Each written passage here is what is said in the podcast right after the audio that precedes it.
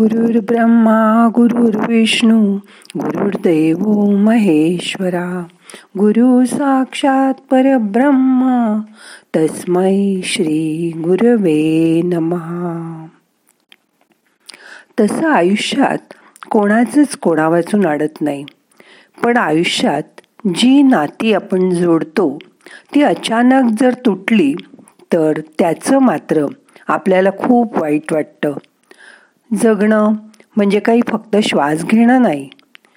तर माणूस किती वेळा एखाद्या नात्यासाठी सुद्धा आणि फक्त जग त्यासाठीच जगत असतो. एखादी आई फक्त मुलीसाठी जगत असते.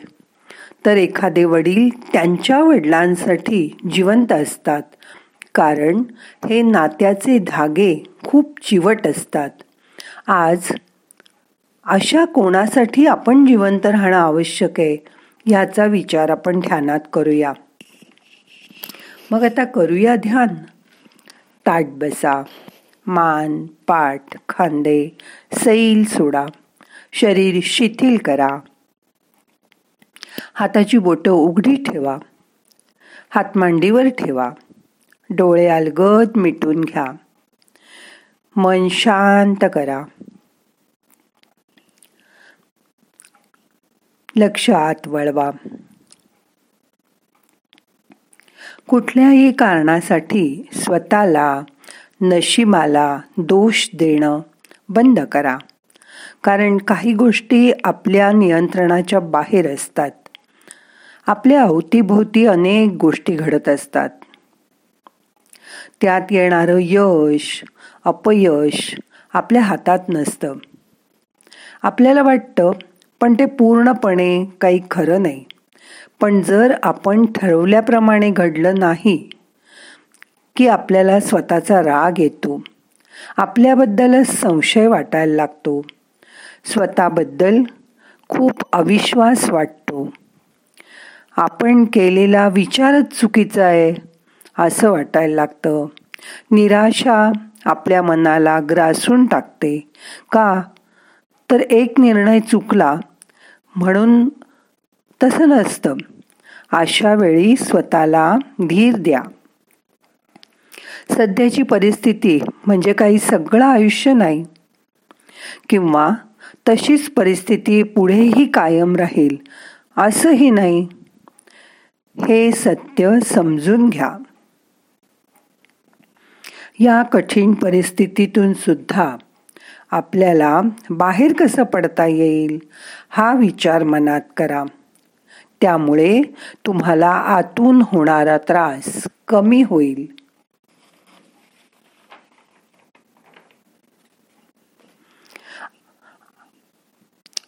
आणि तो आपोआप कमी झाला की बाह्य परिस्थिती जरी आपण बदलू नाही शकलो तरी परिस्थितीमुळे आपल्याला होणारा परिणाम कमी करता येतो.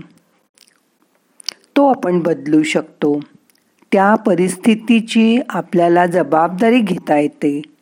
आणि तेव्हाच मग आपल्याला नवीन पर्याय शोधणं जमतं. ते आपल्याच हातात असतं.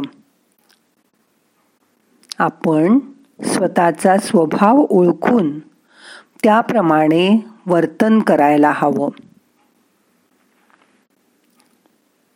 आता स्वतःच्या स्वभावाकडे लक्ष द्या. आपला स्वभाव कसा आहे? इतरांनी जरी अशा वेळी टीका केली नावं ठेवली तरी त्याकडे लक्ष देऊ नका. त्या गोष्टी मनाला लावून घेऊ नका. नाहीतर त्यामुळे आपला स्वभाव हळवा बनतो.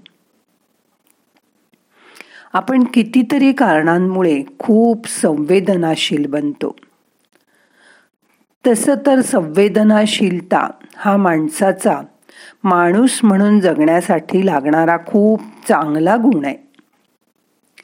आनंदी आणि निरोगी आयुष्य जगण्याचा भाग म्हणून तुम्ही स्वतःला काही चांगल्या सवयी लावून घ्या. आपलं मन म्हणजे ह्या चांगल्या सवयींचं प्रतिबिंब असतं.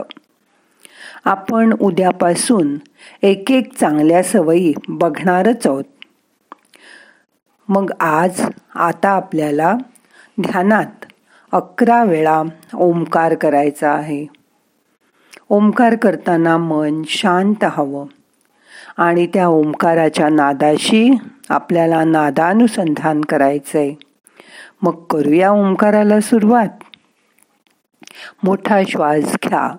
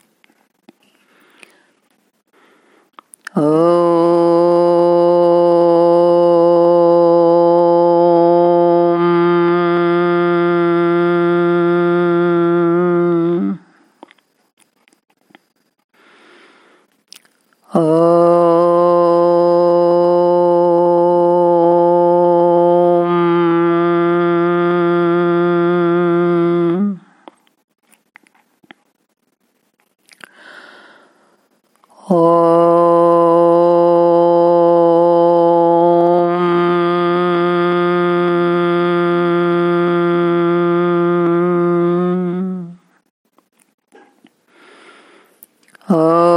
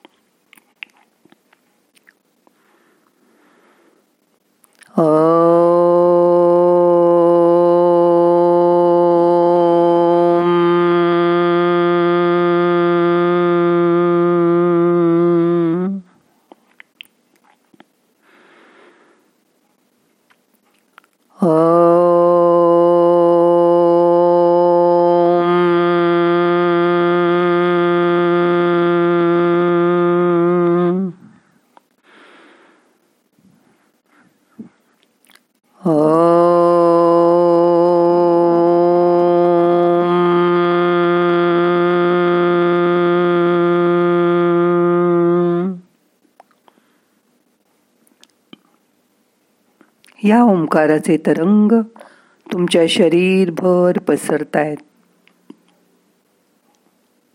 त्याची जाणीव करून घ्या. ओंकाराच्या लहरी पायापासून डोक्यापर्यंत शरीरात पसरल्यात. या ओंकार ध्वनीची नादाची शक्ती खूप मोठी आहे. ती मनामध्ये शरीरामध्ये साठवून घेऊया. आता मन शांत झालंय. शरीर शिथिल झालंय. हीच अवस्था. एक मिनिट भर राहू द्या. येणारा श्वास जाणारा श्वास लक्षपूर्वक बघा.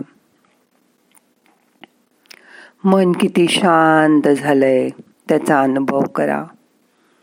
मनावरचं आलेलं सावट निघून गेलंय. मन पूर्ववत उत्साही आणि आनंदी झालंय. त्याची जाणीव करून घ्या. श्वास कसा मंद गतीने चालू आहे ते बघा. स्वतः स्वतःला अंतर्बाह्य लक्षपूर्वक बघा. आपली स्वतःची काळजी घ्या. दिवसभर मन शांत ठेवायचा प्रयत्न करा.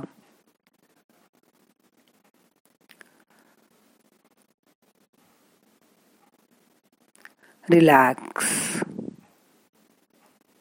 रिलॅक्स. आता आपल्याला ध्यान संपवायचं आहे. दोन्ही हात एकावर एक चोळा बाहेरच्या पंचमहाभूताची शक्ती तुमच्या हातावाटे आत गेलीये त्याची जाणीव करून घ्या. डोळ्यांना हलकं हलकं मसाज करा. सावकाश डोळे उघडा.